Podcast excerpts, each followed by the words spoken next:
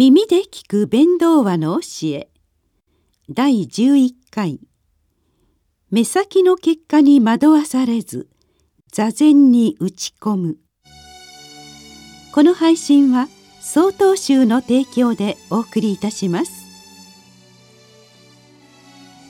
弁道話の問答の形式をとっている部分のうちの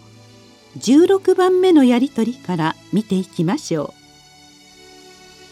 質問者は仏教では何者にもとらわれのない心こそが仏であるというから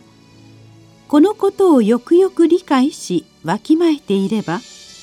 わざわざ座禅修行などしなくてもよいではないかという人がいるのですがどのようにお考えでしょうかと問います。これに対し道元禅師は「そういう人がいるということだがそのようなことは全く取るに足らない」とお答えになります。そして頭で理解することと体をもって体得することは違うのだと戒められたのでした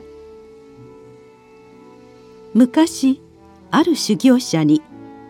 そのお寺の住職が「そなたはこのお寺に来て3年になるがどうして私に仏の教えについて尋ねてこないのか」と聞きました。すると修行者は「実はこのお寺に来る前にとある禅師から仏教の真髄を教えていただいたので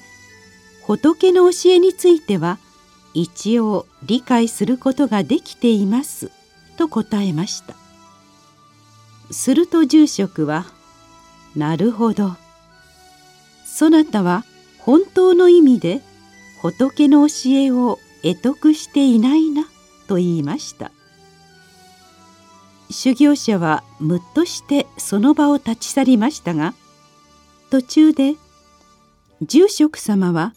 天下に名前が聞こえる瞑想で数百人もの弟子がおられる方だ。その方が私を諌めておられるのだからきっと私は大事なことを見逃しているのだろうと気づきました。修行者は住職のもとへ引き返しお詫びを申し上げ教えを頂戴したい旨をお願いしました。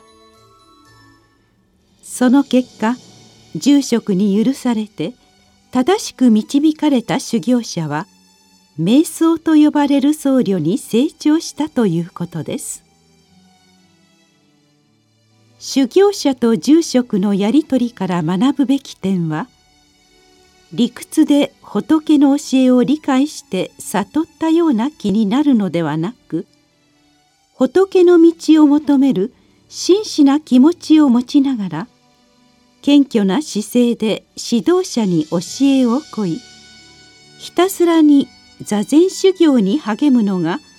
仏の道を志す者のスタンスだということです。自分という小さな鎧を脱いで仏の大きな世界の中へ自らを投げ入れる強さを持ちたいものです。この問答の最後は道元禅師の「一致半下を心にとどむることなかれ」という言葉で締めくくられます。一つの知見半分の理解。少しばかりの知識や理解で真髄を分かった気になることこそ私たちを惑わせるものなのでしょう。さて次の問答に参りましょう。質問者は歴代の禅師たちの中には石が竹にカチンとぶつかる音を聞いて悟りを得た方もいるしあるいは桃の花を見て悟りを得たという方もいますその他にもちょっとした言葉をいただいて人生の真理に気づいた僧侶も多いと思いますが必ずしも座禅修行は必要ないのではないでしょうかと問います。これに対し道元禅師はたとえ石の音を聞いて悟り花を見て悟ったとしても彼らは皆ひたすらに座禅修行に励んでいたことを知るがよいとお示しになります。石の音を聞いて悟りの境地に達したとしてもそれまでの座禅修行がなかったらそうした境外に至ることはなかったはずです。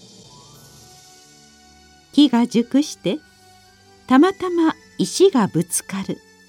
そのタイミングで悟りを得たということなのだと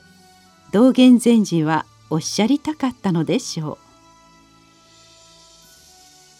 結果を求めずに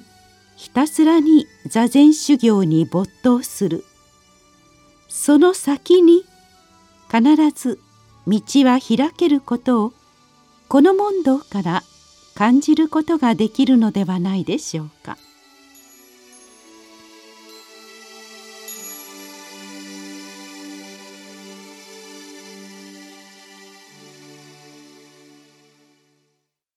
次回の配信は4月24日です。